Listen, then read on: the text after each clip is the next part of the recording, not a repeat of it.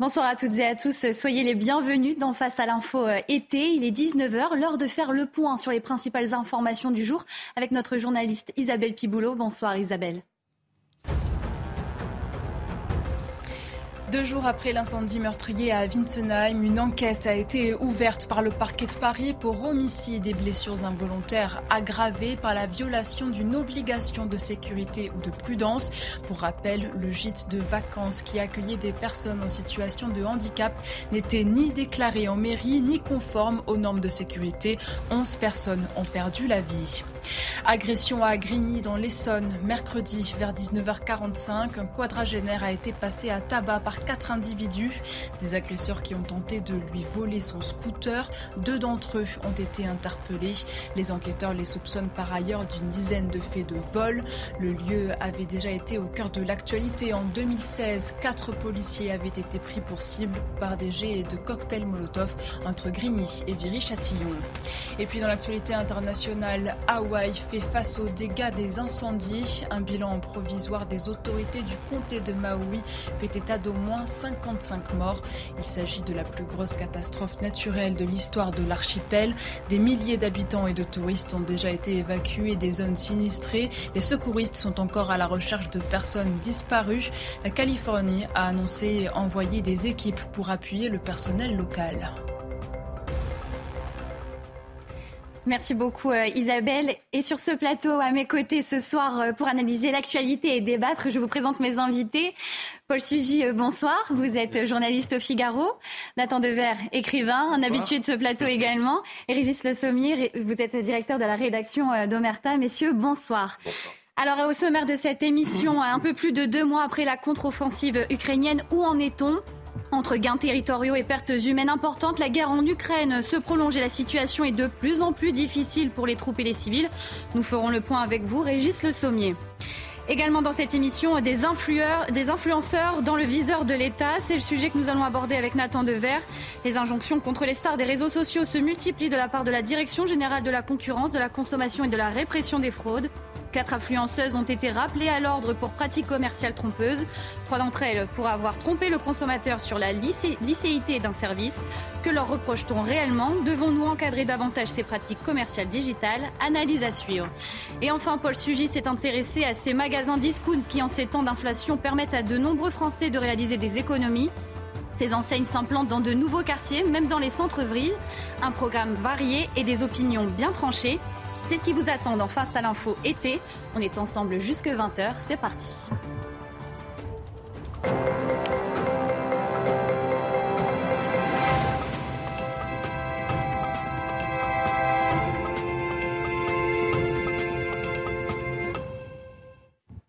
Bonsoir à tous, merci de nous avoir rejoints euh, sur CNews. Et comme je le disais dans le sommaire, la contre-offensive ukrainienne a-t-elle échoué? Démarrée euh, le 4 juin dernier, elle aurait permis à l'armée ukrainienne de reconquérir quelques centaines de kilomètres carrés. C'est très peu. Quelles sont les perspectives, Régis Le Sommier alors ces chiffres justement de reconquête euh, territoriaux euh, de euh, l'armée ukrainienne sont assez variables. Hein. récemment, le chef, le patron de la DRM, le général Langlade, avait donc la DRM, la direction du renseignement militaire français, avait, dans une audition parlementaire, évoqué 70 km. Euh, les officiels ukrainiens parlaient plutôt de 250 km. Quoi qu'il en soit, euh, par rapport aux objectifs affichés, vous vous souvenez, euh, à, partir, enfin, à peu près au début du printemps, on imaginait que l'armée ukrainienne, dotée de beaucoup d'équipements occidentaux, aurait la capacité justement de percer le front sud jusqu'à euh, Melitopol, Berdiansk et ensuite Mariupol, et d'effectuer justement une reconquête partielle euh, des territoires pris par la Russie. Alors, depuis 18 mois, euh, l'Ukraine a tenu bon face à la Russie. elle avait jusqu'à présent surfé sur les victoires de l'an passé, vous vous souvenez, la reconquête de Kiev, le départ des Russes euh, des pourtours de la capitale, l'est de Kharkiv aussi, qui avait été une offensive victorieuse, et puis le départ des Russes de Kherson. Euh, elle avait pu, grâce à ça et grâce à ces, conquêtes, mobiliser sa, population, qui lui avait permis d'affronter un hiver fait de frappes euh, sur ses infrastructures, essentiellement infrastructures électriques et aussi les batailles sanglantes comme celle de Bakhmut qui s'est terminée en mai dernier. Puis est venu le temps de la contre-offensive avec des espérances euh, élevées affichées. Oui, et alors souvenez-vous, à l'époque, le président Zelensky parlait de reconquête de la Crimée. Euh, on avait aussi euh, des comment on, on, imaginait beaucoup de commentateurs s'étaient dit oui, une percée est possible. L'armée ukrainienne avait été entraînée, l'OTAN avait fourni beaucoup de formateurs et donc euh, ça devait normalement euh, fonctionner. vous avez évoqué ces gains territoriaux, très peu par rapport aux ambitions affichées. On a parlé au début, souvenez-vous, d'une contre-offensive de printemps qui s'est transformée en contre-offensive d'été. Et là, on est en train de se demander si ça va pas être une contre-offensive d'automne. Donc, gains territoriaux qui ont eu surtout lieu dans le sud, le front de Zaporozhye, de Zaporozhye et autour de Bakhmut, sans que aucun assaut pour le moment n'ait été monté par l'armée ukrainienne pour reprendre cette ville symbole euh, de la victoire de Wagner euh, et symbole aussi des, batailles de cette guerre.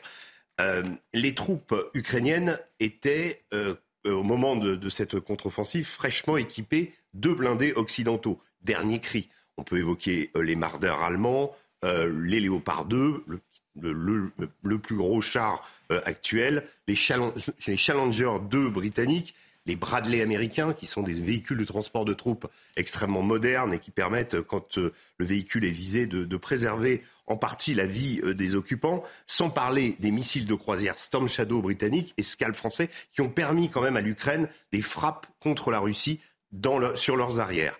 Euh, il faut y rajouter aussi les drones, les drones ukrainiens, les drones navals aussi, qui ont permis d'inquiéter la flotte russe dans la mer Noire. Donc tout ça a été quand même assez positif pour l'Ukraine, mais cet afflux d'armes occidentales devait changer le cours de la guerre. Mais alors, qu'est-ce qui s'est euh, passé? Est-ce que vous pensez qu'on a négligé la défense russe? Alors, c'est le point essentiel à mon avis.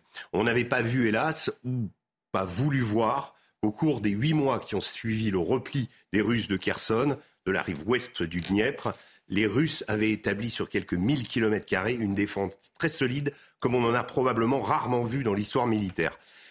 Des milliers de mines aussi ont, été utilisées. Alors la, question qu'on peut se poser, c'est que euh, les mines, c'est une tactique relativement ancienne. On a eu l'air surpris au début, souvenez-vous, quand les, blindés ukrainiens avançaient, de les voir euh, s'embourber dans les champs et sauter sur les mines. Euh, les mines, c'est pas nouveau. Euh, c'était utilisé. Il y a encore des mines qui sautent, par exemple, euh, qui datent de la bataille d'El Alamein entre Montgomery et Rommel en 1942 en Égypte. Et vous en avez encore qui sautent aujourd'hui. Donc la mine, c'est pas quelque chose de nouveau. Donc qu'on ait négligé dans l'offensive ou qu'on ait été surpris, ça, ça, dit quand même, il y, a quand même eu quelques dysfonctionnements. L'autre point crucial qui a été passé sous silence à l'annonce de la contre-offensive, c'est hélas l'absence de moyens aériens côté ukrainien. On ne remporte pas une, guerre sans moyens aériens. C'est quelque chose que tous les militaires savent. Euh, les Allemands n'ont pas pu résister euh, au débarquement américain parce qu'ils n'avaient pas, euh, une des raisons principales, c'est qu'ils n'avaient pas de moyens aériens et donc ils n'ont pas pu s'y opposer. Cette fois-ci, vous avez donc évidemment les, moyens l'aviation, la, chasse, mais vous avez eu surtout des, hélicoptères d'attaque russes qui s'appellent les KA-52, des alligators qui ont fait des ravages sur les colonnes ukrainiennes. Le territoire est plat dans le sud, ce qui est très compliqué. Ce n'était pas le cas dans le Donbass. C'est beaucoup plus vallonné avec des friches industrielles pour trouver des, points pour se dissimuler et, contre-attaquer. Le sud, c'est complètement plat. C'est des champs, euh, des, dizaines de kilomètres de champs de blé. Euh, on a envoyé véritablement des colonnes de blindés à l'abattoir.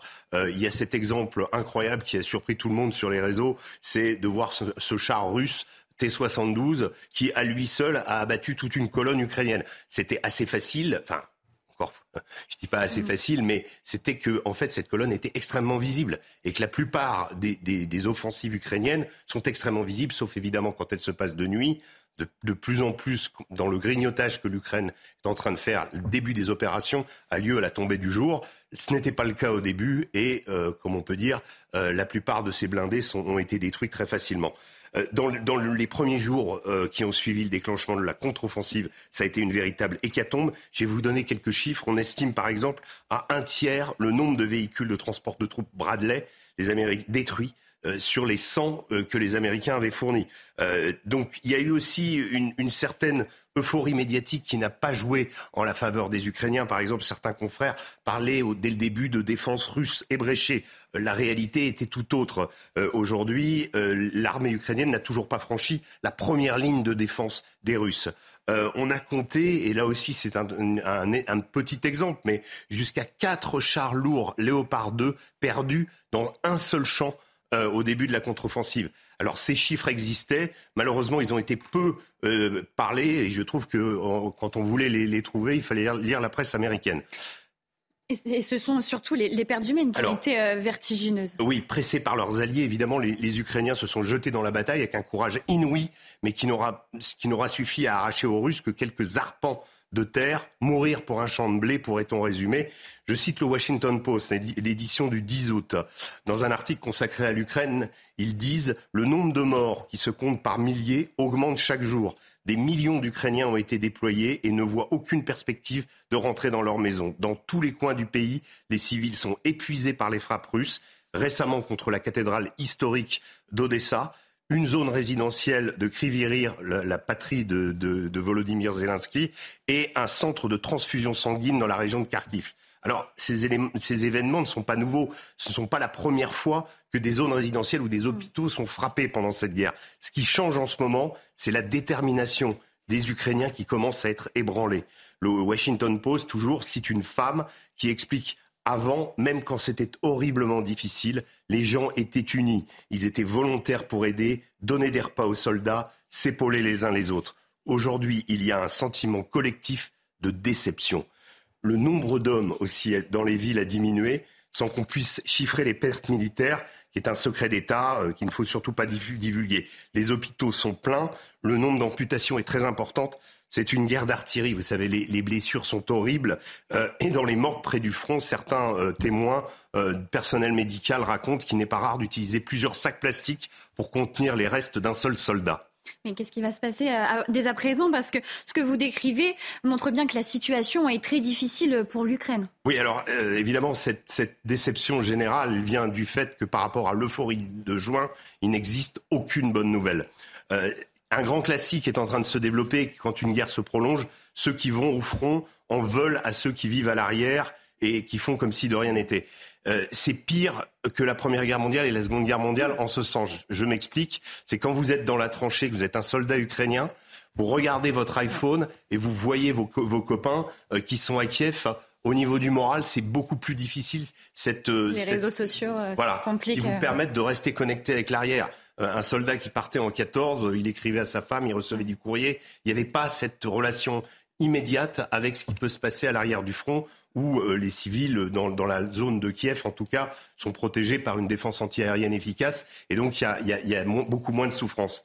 Euh, globalement, au lieu de, préparer l'opinion en Ukraine et en, Occident, finalement, à du sang, de la sueur et des larmes, en expliquant qu'il y aurait une victoire, mais dans une perspective lointaine, je trouve que les tenants de cette contre-offensive, personnellement, ont laissé entendre qu'un dernier effort suffisait, suffirait.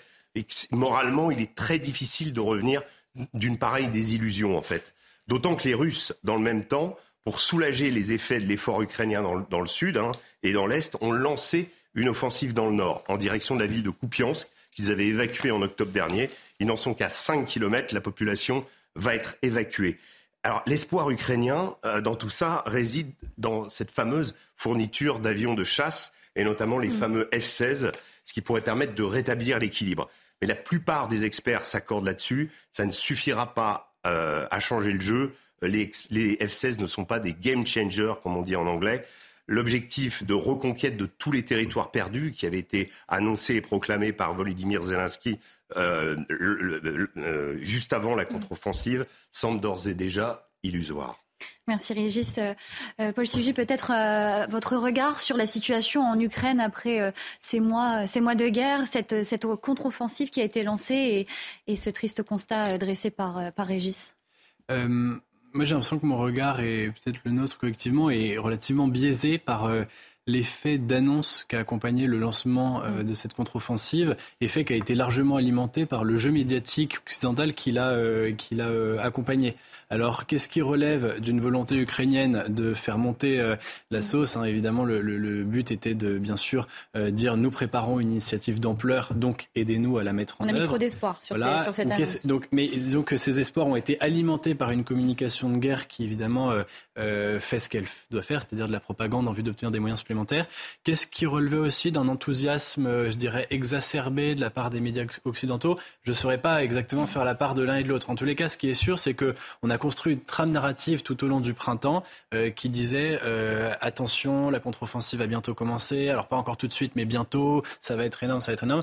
Et effectivement, on se rend compte maintenant que bah, la situation est quand même gelée par ces positions russes dont Régis a rappelé à quel point elles sont extrêmement solides et infranchissables. Et puis donc l'enlisement de cette guerre dont on sait ou dont on devrait savoir malgré tout euh, qu'elle va être encore extrêmement longue.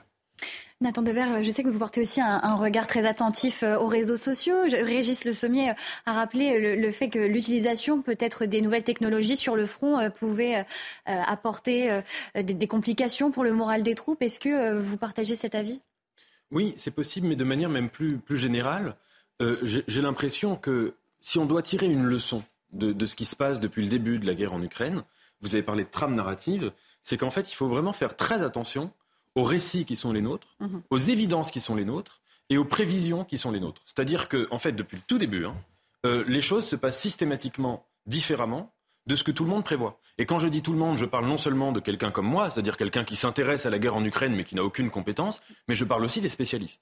Si on fait, part de euh, responsabilité, oui, dans, dans l'annonce de, de, cette contre-offensive ou Oui, même depuis le tout début, je veux dire, avant le début de la guerre en Ukraine, jusqu'à la veille, tout le monde disait euh, la Russie n'envahira jamais l'Ukraine. C'est pas vrai, même les spécialistes. Hein. Euh, ça commence. Le matin même, tout le monde dit Kiev va tomber en 2-3 heures, euh, Zelensky va partir et s'exiler, un peu comme le président afghan, et ça va être fini.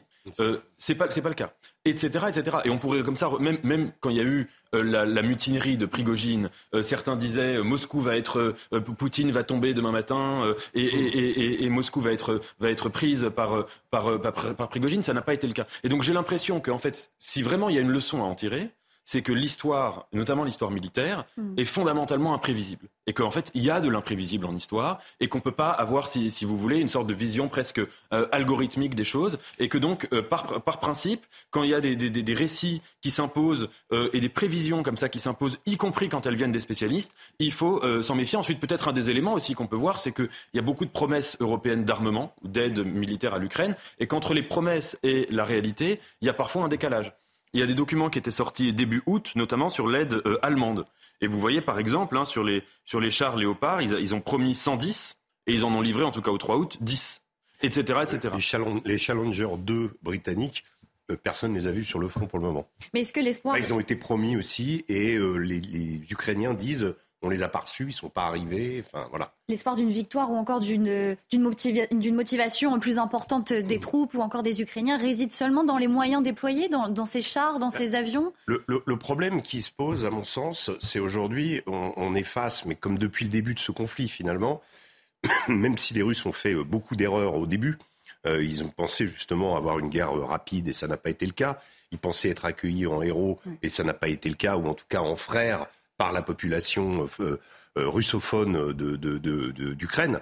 Euh, on le voit dans la région de Kharkiv, il y a eu une résistance énorme. Pourtant, Kharkov est une, est une, ville où les Russes, les russophones sont mhm. majoritaires. Poutine n'a absolument pas vu justement la baisse du soutien des russophones d'Ukraine à la Russie pendant ce conflit et avant. Donc il y a eu une, sorte de, de, prévisions qui ont été mal faites. Et, on, se rend compte en fait finalement que euh, ce conflit euh, a évolué. Euh, je dirais aussi quand, ce, que, disait Nathan était, est assez exact, c'est-à-dire que il a été imprévisible, mais on a quand même essayé de plaquer quelque chose dessus. On, a, on avait, si vous voulez, entre nos souhaits c'est ça, c'est là où le problème, c'est-à-dire que entre nos souhaits de victoire ukrainienne, et cette victoire est toujours possible, hein, je, mais ces souhaits de victoire et une lecture réaliste sur les perspectives d'obtenir cette victoire, hmm. il y a une différence énorme. Et aujourd'hui, comme j'expliquais tout à l'heure, sur le, souhait de Volodymyr Zelensky et des autorités ukrainiennes de reconquérir l'ensemble des territoires perdus, y compris pour certains avant 2014, c'est-à-dire la, la, zone du Donbass, de Donetsk, Lugansk, les deux, deux oblasts de Donetsk et Lugansk, c'est aujourd'hui euh, on, s'en éloigne quand même. Et, ça, on ne peut pas ne pas l'analyser. C'est-à-dire que euh, dans, cette narration construite, c'était c'était une narration qui était donnée pour la victoire de l'Ukraine. Maintenant, il y a une dose de réalisme à avoir aujourd'hui en sachant que on a le problème principal, c'est un problème de masse critique. Vous avez un peu, une population russe qui fait à peu près autour de 120 millions, et vous avez des Ukrainiens qui sont autour de 35-40 millions. Euh, fatalement, en termes du nombre de soldats, bah, il y en a qui, qui ont des réserves et d'autres qui en ont de moins en moins. Donc le temps, évidemment, aujourd'hui, ne joue plus avec les Ukrainiens. Et quand on sait que c'est, quand, quand j'ai parlé de ces, ces 250 kilomètres, c'est pas pour rien. Euh, quand je dis mourir pour un champ de blé, euh, c'est des dizaines de, soldats parfois euh, qui décèdent pour quelques arpents de terre, pour euh, une offensive qui souvent le lendemain et dont les gains sont perdus. Il y a des villages déjà, Robotine par exemple, qui ont été pris une dizaine de fois, pris et repris une dizaine de fois. Voilà. Donc c'est, vous me direz, Verdun c'était pareil, c'était un, un village dont personne n'avait entendu parler. Euh, Stalingrad, c'était pas une ville d'importance moyenne. Et euh, le, le, véritable conflit d'attrition, il est là, on est en plein dedans. C'est-à-dire l'idée d'user l'adversaire. Et qu'on le veuille ou non aujourd'hui, en termes d'équipement, en termes de force, en termes aussi de capacité de construire de l'équipement. Les, usines russes tournent à plein. À plein. Les usines ukrainiennes, bah, ils sont dépendants de nos approvisionnements. Et on s'est rendu compte qu'on avait quasiment plus de munitions aussi. Et on n'a pas des chaînes pour refabriquer des chars à la dizaine comme les Russes l'ont. Donc il y a un rapport de force qui est déséquilibré et qui handicape les perspectives de victoire ukrainienne. Un mot, Paul Sugy, peut-être avant de passer à la page de, publicité, sur euh, le traitement euh, de, cette presse américaine qui euh, est la seule peut-être à, à, dévoiler les chiffres, à, dresser un constat sur, sur la situation en Ukraine. Vous êtes journaliste au Figaro. comment, face à une, actualité comme, comme celle-ci, on, arrive à, traiter les informations qui reviennent du terrain Comment la presse américaine amène ce traitement médiatique? Je crois qu'il y a trois manières de traiter journalistiquement hein, cette guerre. Euh, deux qu'on a un peu décrit au cours de cet échange.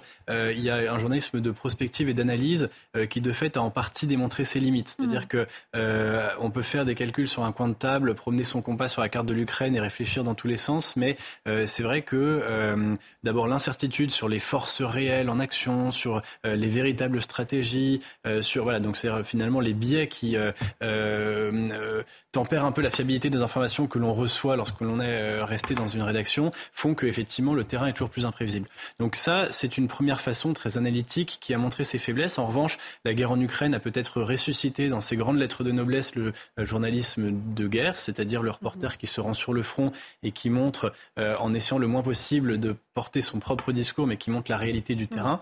Il y a quand même malgré tout un biais, c'est que bah, les journalistes occidentaux ont beaucoup plus facilement accès aux soldats ukrainiens et que c'est très difficile de montrer l'autre côté du front. En termes de témoignages. Voilà, c'est très difficile de le faire euh, sans être là aussi. On a vu quelques journalistes qui se sont risqués hein, de l'autre côté des, lignes de front, mais qui là bah, rentrent aussi dans le jeu d'une autre forme de propagande. Mais je ne dis pas pour autant que les Ukrainiens n'ont pas eux-mêmes leur manière de conduire leur, euh, euh, mise en récit. Hein. J'ai échangé avec un, ami et collègue là, qui rentrait du front, qui avait passé quelques semaines en juillet, et qui m'expliquait à quel point il y a une forme de savoir-faire, mais extraordinairement sophistiqué des chargés de presse au sein de l'armée ukrainienne pour vous emmener exactement là où ils veulent, vous promener sur les opérations qu'ils veulent bien vous montrer, etc. Tout ceci est évidemment savamment orchestré. Mais donc voilà, ça a réhabilité ce journalisme de terrain qui montre la guerre dans sa réalité nue. Euh, c'est euh, les euh, éléments de récit que Régis a évoqués et qui évidemment bah, nous glacent le sang parce que ça nous rappelle que la guerre au fond n'a pas beaucoup changé de visage. J'entendais quasiment du Charles Peggy dans ce que vous disiez, se battre pour quelques arpents de terre. C'est le poème de Peggy hein, qui est évidemment très évocateur. Ça montre qu'on fait la guerre exactement comme il y a un siècle il y a, quelque chose de. Peggy lui-même mort d'ailleurs. mort dans les premières journées du. dans, des champs de blé. Bien sûr. Et il y a une troisième chose, et vu que vous m'interrogez sur la question des, sources, notamment de renseignements dont disposent les journalistes américains, mm. bah évidemment, si vous avez vos entrées à la CIA ou auprès de services de renseignement qui eux ont des agents sur place ou qui sont de très, qui suivent de très près la situation, vous pouvez avoir des informations que les autres journalistes n'ont pas en n'oubliant jamais que, euh, bah, évidemment, quand un service de renseignement communique, même en off, il le fait toujours à des fins qui sont bien sûr stratégiques. Allez, restez avec nous. Euh, suite, euh, après la publicité, nous parlerons de ces influenceuses qui ont été épinglées par l'État, mais également de ces magasins discount qui, qui fleurissent et qui trouvent beaucoup de succès en France. Restez avec nous après cette page de publicité. Bientôt 19h30 sur euh, CNews et vous êtes dans Face à l'info été, toujours accompagné de mes invités euh, Régis Le Sommier, hum, Paul Le Sugy et Nathan Dever. Justement, Nathan, euh, vous allez nous parler de ces influenceuses qui ont été épinglées par l'État. un rappel à l'ordre qui a été envoyé à quatre influenceuses pour leur manque de scrupules. Oui, exactement. Alors. Ça s'est passé aujourd'hui. C'est la Direction générale de la concurrence, de la consommation et de la répression des fraudes, donc qui s'occupe hein, de toutes les, les pratiques commerciales frauduleuses, qui a envoyé une injonction de cesser leurs pratiques commerciales trompeuses à quatre euh, influenceuses. On va pas euh, citer leurs noms pour pas. Euh, mais en tout cas, c'est des grosses influenceuses qui ont des, centaines de milliers d'abonnés et, pour l'une d'entre elles, presque, presque un million, un peu moins, mais en tout cas, c'est énorme. Et donc ces injonctions, donc de cesser ces pratiques commerciales avec deux types de reproches. Le premier type de reproche, c'est que certaines d'entre elles euh, auraient fait des publications sans préciser que c'était des promotions. Donc, je vais revenir tout à l'heure sur les détails de ce métier qui est peut-être un peu méconnu dans ces dimensions. Mais donc, quand vous êtes sur les réseaux sociaux et que vous voyez le compte Instagram, TikTok d'un influenceur ou d'une influenceuse qui va mettre une photo d'elle avec, par exemple, qu'elle a utilisé telle ou telle crème pour sa peau, et qu'elle mentionne la marque. On ne sait pas si c'est juste euh, un peu comme moi, je pourrais le faire si j'avais envie. Euh, je, je raconte pas ce genre de choses sur les réseaux sociaux, mais je pourrais tout à fait prendre une photo et dire voilà, euh, mon, vêtement est de telle marque et j'ai pas touché un centime de la marque et je dis ça juste parce que c'est personnel. Ou si c'est une publicité, dans le cas, dans auquel cas, évidemment, ça n'a pas la même signification parce que par exemple, je peux tout à fait avoir été payé pour une, par une marque de chemise pour en faire la publicité. Je fais croire donc aux abonnés que je mets vraiment, c'est vraiment des vêtements que je mets, alors que pas du tout. C'est juste que j'ai pris la photo pour le faire. Donc là, c'est cette ambiguïté-là euh, qui leur a été reprochée. Et la deuxième chose, c'est que trois d'entre elles ont été donc euh, signalées, épinglées, pour avoir trompé le consommateur sur la licéité euh, d'un service. et en l'occurrence, elles auraient mis en avant des, services d'injection d'acide hyaluronique. Mmh. L'acide hyaluronique, c'est un acide qu'on injecte dans la peau, alors soit pour les lèvres, soit pour les fesses aussi, pour les repulper. Euh, donc ça veut dire pour redonner de la forme. Et si vous voulez, ça permet, euh, par exemple, de, ne pas avoir besoin de mettre un, implant. Euh, chirurgical et donc c'est des, injections qui, permettent de repulper les parties, parties du corps pendant quelques mois à un an après ça part et donc elles auraient fait donc de la promotion pour ça ce qui est donc interdit je reviendrai dessus et ce qui en plus peut être dangereux c'est-à-dire que l'acide hyaluronique quand il est utilisé dans des mauvaises conditions il peut avoir des, graves conséquences pour la santé. C'était, euh, il y avait une, influenceuse il y, a, il quelque temps, euh, euh, une ancienne candidate de télé-réalité, qui avait fait un témoignage très fort mm. sur le fait qu'elle avait fait des injections qui étaient dans des conditions manifestement euh, qui respectaient pas toutes les toutes les normes mm. et qu'après elle avait eu vraiment la vie brisée, qu'elle avait fait plein d'opérations chirurgicales, qu'elle avait eu des effets aussi psychologiques parce qu'elle avait eu des psychiatriques parce qu'elle était devenue dépendante à des antidouleurs. Donc c'est des choses qui peuvent jouer sur les complexes physiques euh, que, telle ou telle personne peut avoir euh, en regardant les réseaux sociaux et qui après peut, euh, ça peut impliquer une sorte de spirale infernale de, destruction. Et tout cela fait suite à un changement de, législation sur les influenceurs notamment. Oui, alors influenceur, le problème c'est que c'est un mot qu'on emploie comme hmm. ça. On sait tous plus ou moins ce que ça veut dire, mais s'il s'agit d'en donner une définition, une définition dans le dictionnaire en quelque sorte, une définition historique et une définition juridique, mhm. savoir très précisément qu'est-ce que c'est qu'un influenceur, eh bien là, voyez-vous, il y a une forme de, flou, euh, d'ambiguïté, euh, d'ambivalence, euh, pour beaucoup de raisons. D'abord parce que c'est un métier relativement neuf. Donc les influenceurs, c'est évidemment un métier qui est lié à la révolution numérique. La révolution numérique, déjà avec Internet, il y avait eu les blogueurs. Donc l'apparition, il y avait des centaines de millions de gens qui avaient des blogs, et déjà il y avait cette sorte d'ambivalence entre des blogs, tout le monde pouvait créer son propre blog où il va raconter sa vie, parler de ses goûts esthétiques, etc. Et puis des gens qui peuvent avoir une utilisation entre guillemets professionnelle du blog. Et sur les réseaux sociaux, la chose, cette ambivalence-là, euh, peut se retrouver, c'est-à-dire que vous avez, euh, à partir du moment où vous avez un réseau social où vous avez euh, énormément d'abonnés, je sais pas, 20 000, 30 000, 40 000, et puis ça peut aller jusqu'à des millions, eh bien, euh, vous pouvez théoriquement être considéré comme, euh, comme influenceur, même si, de facto, vous ne l'êtes pas. Je sais pas, je prends un exemple très, très simple. Euh, il y a des gens qui sont des journalistes, qui, qui, qui, qui, ont des réseaux sociaux qu'ils utilisent relativement peu. ils ont des centaines de millions d'abonnés. On ne les considère pas pour autant comme des influenceurs. Donc il y a cette sorte de, de, de, de, flou, flou qui se rajoute aussi à deux choses.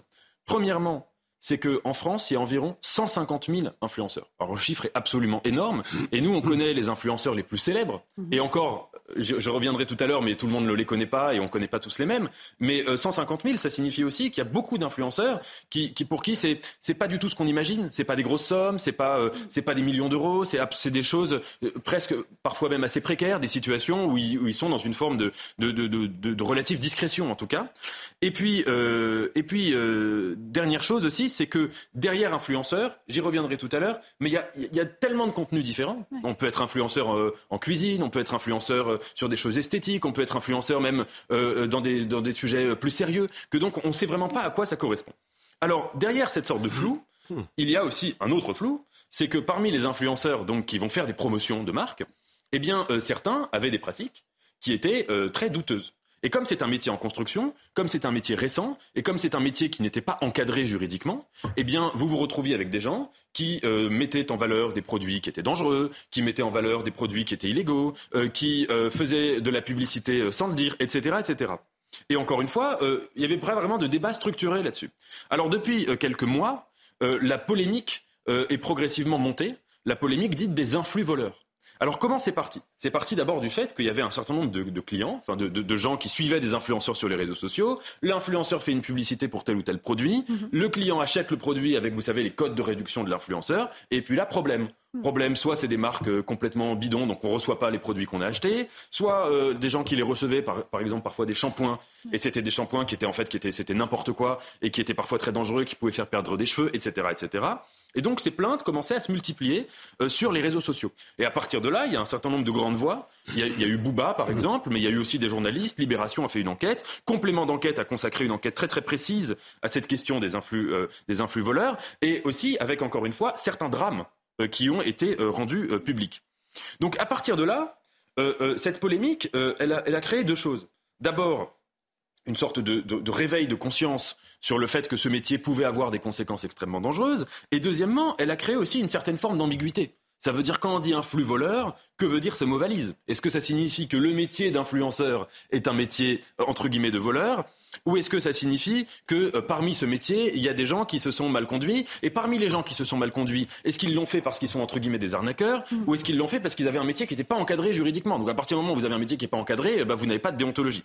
Donc tout ça a créé quelque chose de particulier, avec en plus un autre élément euh, extrêmement, euh, qui, à mon avis, dont il faut parler parce que c'est très important, c'est que parmi les influenceurs, même ceux qui étaient entre guillemets des influx voleurs, qui avaient eu des pratiques euh, en effet euh, euh, contestables, voire interdites.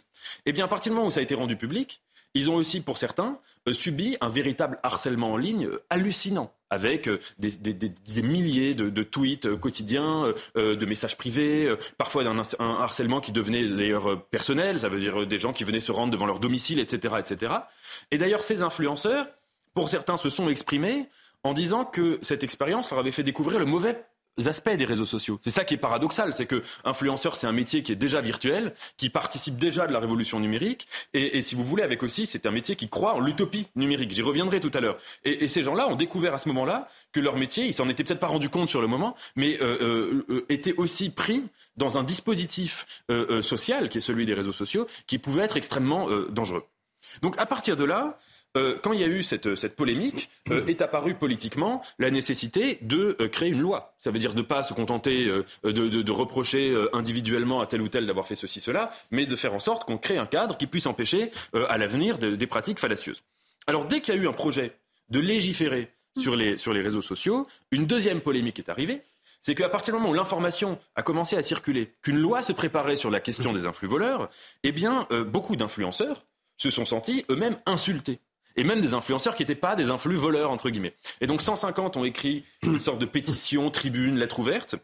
où ils ont dit qu'ils se sentaient vraiment euh, profondément blessés par, euh, par toute cette polémique et par cette idée de loi, euh, qu'il y avait beaucoup de clichés, beaucoup de stéréotypes sur leur métier, que c'était un métier formidable qui ne méritait pas les insultes qu'il y avait, et que encore une fois, c'était un métier qui avait tellement de diversité qu'on ne pouvait pas le résumer à des grands mots, à des grands hashtags, entre guillemets, comme cela. Et donc, notamment, ils disaient, nous sommes la France dans sa diversité, dans sa créativité, etc. Parmi les 150 euh, influenceurs donc, qui, citent, signent cette tribune, il y avait des, des influenceurs très, très célèbres, comme, euh, comme Squeezie par exemple, qui est le premier youtubeur de France. Et quand la tribune commence à sortir, très vite la polémique se rajoute à la polémique. Hein. c'est toujours comme ça quand on parle d'une histoire sur les réseaux sociaux. On comprend plus à la fin combien il y a de polémiques euh, parce qu'elles s'engendrent en, en domino. tant et si bien qu'une vingtaine d'influenceurs, dont Squeezie, retirent leur nom de la lettre. Et Squeezie présente même ses excuses en disant non, non, j'ai eu tort, il euh, n'y a pas d'amalgame dans la volonté de légiférer dessus, etc. Donc la loi finit par être discutée à l'Assemblée nationale, au Sénat, et puis elle est adoptée en juin. Et cette loi, elle amène plusieurs dispositions. Première disposition, obligation de signaler quand il y a des promotions. Cette obligation, elle est très importante parce que les influenceurs, j'aurais peut-être même dû commencer par là, mmh. mais c'est un métier en fait qui est double.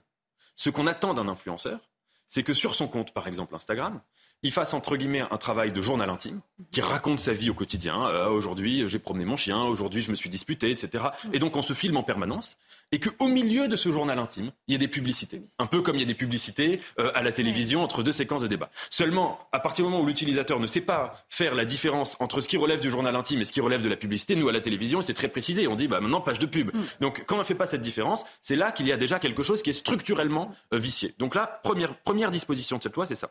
Deuxièmement, interdiction de faire de la publicité pour des traitements esthétiques. Pas seulement des actes chirurgicaux, mais c'est vraiment juridiquement, dans, la loi, je l'ai lu, hein, actes, procédures et méthodes à visée esthétique, même quand c'est pas fait par un, chirurgien. Interdiction de faire de la publicité pour des produits contenant de la nicotine, donc des substituts à la, cigarette. On comprend ce que ça veut dire, c'est qu'il y avait beaucoup d'influenceurs qui disaient euh, si vous voulez arrêter de fumer, prenez tel ou tel produit. Mais à partir de là, quelqu'un qui n'est pas fumeur peut être tenté quand même de le prendre, et ça lui crée une addition à la nicotine qui peut le rendre euh, euh, fumeur.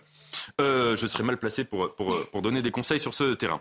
Euh, euh, autre interdiction de faire de la publicité pour des abonnements à des conseils ou à des paris sportifs. et ça, encore une fois, c'est intéressant parce qu'il y avait des influenceurs qui disaient faites du pari sportif parce que moi, j'ai gagné plein d'argent et parce que c'est facile de gagner plein d'argent. Et, évidemment, on peut pas dire ça parce que même si la personne a des, a des bons tuyaux ou a une bonne intuition pour savoir qui va gagner tel ou tel match, commencer à rendre public ça, bon, c'est extrêmement dangereux. Et puis, dernière chose, obligation de dire dans des promotions quand les images sont retouchées. Et encore une fois, euh, notamment sur les réseaux sociaux, on ne fait pas toujours la part des choses entre les images retouchées et non, et donc là, ça va être obligatoire. Et qu'est-ce que cela nous dit des, influenceurs? Est-ce qu'on doit en avoir peur? Est-ce que c'est un danger pour, euh, pour notre société, pour les nouvelles générations qui, justement, consultent euh, leur contenu? Alors, la première chose, c'est que les influenceurs, comme je l'ai dit, c'est lié à la révolution numérique. Or, la révolution numérique, elle a beaucoup remplacé des métiers. on, le voit bien entre quelqu'un, par exemple, qui était un, un je sais pas, un, critique euh, culinaire euh, euh, dans, un, dans un journal et quelqu'un qui va avoir un compte sur des sites, vous voyez, qui recense les, restaurants et qui va juste être quelqu'un comme vous et moi, mais qui va être très très suivi sur ce compte-là, il y a une substitution professionnelle. Or, dans ce terme d'influenceur, encore une fois, on met tout et rien. Des gens qui remplacent, enfin, des gens qui remplacent des métiers extrêmement différents. Vous pouvez avoir des gens, encore une fois, qui sont influenceurs sur le modèle de la substitution par rapport aux journalistes. Donc, par exemple, je ne sais pas, Hugo Décrypte, qui est très euh, connu, euh, qui, lui, euh, fait du journalisme classique, qui pourrait tout à fait travailler dans une rédaction d'un journal classique, et qui, lui, est influenceur, influenceur journaliste, entre guillemets. Vous avez ensuite beaucoup d'humoristes. Hein. C'est toute la génération des humoristes YouTube. Ça, c'est très intéressant, parce qu'avant YouTube, pour devenir humoriste, il fallait s'essayer dans des salles de stand-up, etc., dans le métro. Et, il fallait, donc, on prenait la peur du bide, on, on pouvait rougir, il y avait la timidité on tremblait avant de monter sur scène, euh, euh, etc. À partir du moment où cette génération euh, a commencé à se filmer chez soi, dans son studio, avec parfois une caméra même pas forcément d'extrêmement bonne qualité, en pouvant reprendre. Donc ça, ça a eu un, changement énorme. Et puis aussi, d'ailleurs, chez les humoristes, c'est très important, mais il n'y a plus de pistons. Enfin, la, proposition d'être un humoriste sur YouTube, c'est que vous pouvez venir de n'importe où, ne connaître personne du métier et avoir une, grande carrière. Vous avez aussi des gens qui sont influenceurs, mais sur le modèle du présentateur euh, télévisuel, du présentateur de jeux. Il y a beaucoup de ça qui se développe sur YouTube. Et puis enfin, vous avez ce qu'on appelle vraiment, et vous avez, oui, juste une chose derrière, vous avez aussi des gens qui ont un, vrai métier mhm. et qui sont par ailleurs influenceurs de leur métier. Par exemple, je sais pas, euh, François Simon, qui est à la fois euh, critique gastronomique et qui a un compte absolument génial où il fait ses, il fait ses critiques de restaurants, etc. Là, vous voyez, c'est encore une fois, c'est hybride. Et vous avez ce qu'on appelle influenceurs au sens vraiment strict du terme. Euh, c'est des gens dont on ne saurait pas vraiment dire quel est le métier mm. et qui viennent surtout de l'imaginaire de la télé-réalité. Alors, par exemple, la plus célèbre, euh, Nabila, qui avait eu cette phrase géniale dans une interview, elle avait dit Mais mon métier, c'est d'être moi. Donc c'est exactement ça, c'est la télé-réalité, c'était de demander à des gens de dire on va, vous rendre célèbre parce que vous êtes vous, et à partir de là, ça se reprolonge sur les euh, réseaux sociaux. Et c'est là qu'on rentre, me semble-t-il, dans le grand paradoxe de ce que c'est que les influenceurs, c'est que d'une part, être un influenceur, ça suppose une démocratisation de la visibilité, une démocratisation de la célébrité, mais cette démocratisation s'accompagne d'une tautologie de la célébrité. Ça veut dire qu'encore une fois, euh, un journaliste, alors pas chez tous les influenceurs, mais chez vraiment ces influenceurs précis. Ce sont des gens qui sont célèbres parce qu'ils sont célèbres. Et le fait qu'ils soient célèbres les rend encore plus célèbres, etc., etc. Et donc, ça nous fait réfléchir aussi à ça. C'est est-ce que les influenceurs sont les stars du monde moderne? Mais si oui, le paradoxe est que une star se définit précisément pas tellement par sa visibilité, mais par ses mécanismes d'invisibilité. C'est Catherine Deneuve qui avait eu cette, ce, diagnostic assez génial de dire il n'y aura plus jamais de star. Le star, c'est un mot qui est, qui est complètement euh, qui appartient à une époque révolue parce que la star, précisément, c'était le fait qu'elle était cachée. Comme Mylène Farmer, par exemple. Oui, comme Mylène Farmer, euh, comme, Mylène Farmer, comme euh, je sais pas, comme on peut en citer euh, vraiment euh, plein, comme Alain Delon, comme Catherine Deneuve, comme euh, Brigitte Bardot. Voilà, qu'elle était cachée. Brigitte Bardot, c'est le meilleur exemple. Les gens allaient à Saint-Tropez pour ne pas voir Brigitte Bardot, mais se dire que Brigitte Bardot était peut-être dans sa maison. Et donc là, vous avez, si vous voulez, c'est en quelque sorte, c'est le contraire de la star. Ça veut dire la star avec la visibilité. Alors dernière chose, il y a un article très intéressant mm. dans Philosophie Magazine de Ariane Nicolas qui disait les influenceurs en fait remplacent la fonction qui était anciennement attribuée aux leaders d'opinion. En sociologie, le concept d'influence désigne trois choses. La prescription de mode de vie. Et vous avez ça chez les influenceurs. Faites du sport, faites ceci, faites cela. Deuxièmement, la communication à double étage. Quand on a un média, ce sont des idées qui sont euh, médiées. Quand vous êtes un influenceur, ça passe par des gens. Donc c'est un deuxième étage. Et troisièmement, et c'est peut-être le plus important, c'est la fausse proximité. C'est que quand je, consulte le, profil d'un influenceur, évidemment, j'ai l'impression il parle à sa communauté, il dit mes chéris, mais voilà. Et donc j'ai une sorte de sentiment de proximité qui est évidemment faux et qui peut être à l'origine de toutes cette, ces, tromperies ou ces duplicités qui peuvent exister euh, quand ce n'est pas encadré. Merci beaucoup Nathan pour cet éclairage.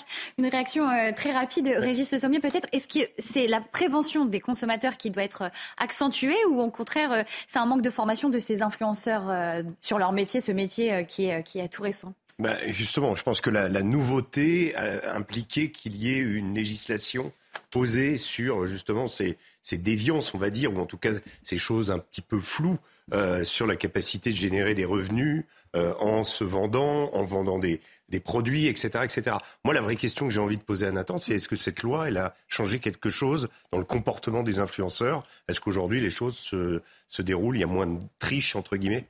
Ah bah oui, il y en a quand même moins. Et bah, bah là, d'ailleurs, le, simple fait que quand il y a quatre personnes qui ont des comportements, euh, euh, il y a euh, la, direction de, de, la lutte antifraude qui, qui envoie une injonction, ça a été repris dans tous les médias, ça signifie quand même en tout cas qu'il y a une sensibilisation qui a un impact et qui aura un impact à long terme, c'est sûr. Et ceux qui avaient été accusés justement d'avoir contracté des, des contrats publicitaires sans le dire, ont aujourd'hui complètement arrêté de le faire Oui. En tout cas, disent qu'ils vont arrêter ou voilà. Euh, je, tous, il y a sans doute des exceptions. Souvent, les lois en France, on cherche à les contourner. Donc, euh, oui, oui, oui, Si certains pensent faire des économies avec euh, les produits présentés par les influenceurs, Paul Sugy, vous, vous avez trouvé la méthode de, de, milliers de Français qui ont choisi de, de, se rendre dans les magasins discount.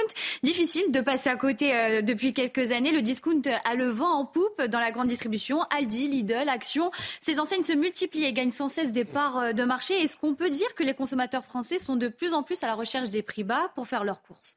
Oui, de toute évidence. Et effectivement, le succès de ces marques n'aura échappé à personne. Euh, on vous en a cité quelques-unes. C'est vrai qu'aujourd'hui, le, le, marché du hard discount est en plein essor et grignote en fait des parts de marché sur les autres acteurs de la, de la grande distribution. Alors c'est quelque chose qui s'illustre assez facilement en, chiffres. Hein. Par exemple, vous avez cité Lidl. Euh, Lidl gagne chaque mois mois un peu plus de 400 000 clients supplémentaires. C'est-à-dire que non seulement Lidl augmente son chiffre d'affaires, mhm. mais, et ça c'est très important de le comprendre, Lidl aussi augmente la part de population qu'il touche. Est-ce que vous savez à peu près combien de pourcentage de Français ont franchi la porte d'un Lidl cette année? Environ 60% et ça ne fait que grimper. Ce qui est d'ailleurs très intéressant, c'est qu'il y a une démocratisation de l'accès au hard discount et ça n'est pas réservé, comme on aurait pu encore le penser il y a quelques années, aux euh, catégories les plus populaires de, la population. Oui, oui, et ils insistent beaucoup là-dessus. Ils insistent beaucoup là-dessus. Ce, ce, cette euh, démocratisation de l'accès aux au, au, magasins de hard discount, ça se voit beaucoup à leur stratégie d'implantation. On a maintenant euh, des Lidl, des Aldi qui vont aller euh, s'implanter dans les, dans les centres-villes, y compris dans les endroits les plus cossus des grandes métropoles, à Bordeaux, à Paris ou ailleurs. la discountisation, donc c'est un phénomène vraiment massif qui a émergé il y a quelques années maintenant. Notamment, on peut, je pense, euh, imaginer que la, la, crise du Covid forme une borne chronologique pour voir une véritable inflexion. Ça, c'est ce que me dit notamment quelqu'un de passionnant à ce sujet qui s'appelle Benoît Hilbrun, qui est professeur à l'ESCP, avec qui j'ai beaucoup échangé là-dessus. Et je reviendrai un peu sur son analyse tout à l'heure parce qu'il en fait une vraie analyse de société. Mais il me disait qu'on peut estimer qu'il y avait à peu près 10 ou 12 à peu près euh, de part de marché pour le discount il y a encore quelques années, euh, il y a 4 ou 5 ans. Aujourd'hui, ça a grimpé à 16 alors ça ne veut pas dire qu'à la fin il restera que du discount, mais ça veut dire en tous les cas que c'est vraiment euh, ces enseignes sont des acteurs majeurs qui sont en train de s'implanter dans le monde de la grande distribution. Euh, et d'ailleurs, les autres marques de la grande distribution le voient et créent elles-mêmes, pour celles qui ne l'avaient pas encore fait, leur propre euh, marque de discount pour essayer de pour essayer de s'aligner. Il y a aussi donc un succès d'image qui est très important de ce discount. Je disais qu'il se démocratise, c'est-à-dire qu'il élargit sa cible et il ne concerne plus seulement les couches, si vous voulez, les plus paupérisées de la population. Aujourd'hui, il n'est plus du tout honteux de franchir la porte d'un Lidl, d'un Aldi, euh, d'un Netto. Euh, et ça, notamment, ça a été en fait très travaillé. Euh, c'est un succès marketing important. je lisais que, notamment, la marque Lidl a dépensé encore plus d'argent pour sa communication que le groupe Leclerc l'année dernière. Notamment, on le voit, ils, ont, ils sont arrivés, par exemple, sur le Tour de France, puisqu'ils sponsorisent les équipes du Tour de France. Et ils sont présents au centre de l'agriculture. Mais j'aime bien l'exemple du Tour de France parce que si vous voulez, parler à la France populaire, euh, pas populaire au sens de la France paupérisée, mais la France euh, de, de, Monsieur Tout le Monde, de Monsieur Tout le Monde. Euh, et ben, c'est le Tour de France. C'est pas anodin de choisir cet angle-là de publicité. Et d'ailleurs, il y a cette idée. le Tour de France, vous savez, c'est aussi la caravane du Tour. C'est ces produits qu'on lance à la volée à tout le monde. Mm. Le Tour de France est très emblématique, si vous voulez, de l'accès à la consommation pour tous. Donc le fait que Lidl sponsorise une équipe de cyclistes n'est pas du tout, du tout anodin. Alors le succès de ces, de ces marques de discount, c'est évidemment fondé sur le prix. Leur grand secret, qui n'en est donc pas un puisque je vais vous le, révéler euh, ce soir, euh, c'est évidemment le stock. On vous propose beaucoup moins de variétés de produits, mais les produits qu'on vous propose ont été achetés en très très grande quantité et c'est ce qui leur permet d'obtenir des rabais sur les prix qui sont significatifs et donc ensuite euh, eh bien, de les vendre à moindre prix que leurs concurrents. Ça, c'est vraiment le, grand secret. Et puis aussi, évidemment, le fait de se détacher complètement de la marque. et, on y reviendra tout à l'heure, c'est un peu le paradoxe. C'est que à force de vouloir dire on efface les marques, on vous vend simplement le produit brut, qui est souvent mm. une, copie euh, plus ou moins réussie du produit de marque auquel on peut l'associer, euh, et ben en fait ça devient en soi même un, effet de marque. Mais en tous les cas, c'est un vrai succès. Et c'est vrai que les débats aujourd'hui sur les questions économiques, de, notamment d'accès aux produits d'alimentation, bah, évidemment renforcent ce succès. La cause donc première de ce succès discount semble évidente. C'est un effet, euh, un des effets de la crise du pouvoir d'achat lié à l'inflation. On, est, on, est, sur, euh, sur une solution à l'inflation pour les, pour les Français Oui, c'est évident. Mais il ne faut pas imaginer simplement que c'est une solution à un problème. Je pense qu'il faut imaginer la, la, la, question du discount de manière beaucoup plus englobante. C'est-à-dire qu'aujourd'hui, on a assisté vraiment à l'émergence définitive de la question du pouvoir d'achat comme étant l'enjeu majeur des politiques publiques. C'est presque à se demander si l'objectif ultime du politique n'est pas de euh, faire tout ce qui est en son pouvoir pour maximiser in fine le pouvoir d'achat. Euh, c'est très important. C'est quasiment le but aujourd'hui de l'action dans la cité. En tous les cas, ce qui est sûr, c'est que pour les Français, et euh, je veux dire, euh, tous ceux qui regardent votre antenne le savent et en ont conscience, on le voit sondage après sondage, tous les Français sont de plus en plus préoccupés par la question de leur pouvoir d'achat. L'inflation, et en particulier l'inflation des prix de l'alimentaire, est préoccupante. les prix ont augmenté encore de 14,5% l'année dernière. Et sondage après sondage, on voit que les Français ressentent cette réalité comme de manière de plus en plus dure. Et donc, face à cette inquiétude, études, eh bien, le discount apparaît comme un, un, choix de consommation normalisé. Par ailleurs, je crois qu'il faut associer l'accès au, discount, qui encore une fois, je vous l'ai dit, c'est démocratisé, à l'idée de déclassement. C'est-à-dire que les personnes, que ça soit vrai ou faux, mais qui s'identifient comme appartenant à des catégories sociales qui sont en déclin économique, eh bien, sont de plus en plus nombreux. Le discount est un peu l'emblème de ce déclassement, mais un déclassement qui n'est plus simplement vu comme une contrainte ou comme une honte, mais qui est aussi bah, vécu comme une réalité euh, contre laquelle il faut faire, euh, si vous voulez, euh, preuve de réalisme. Voilà.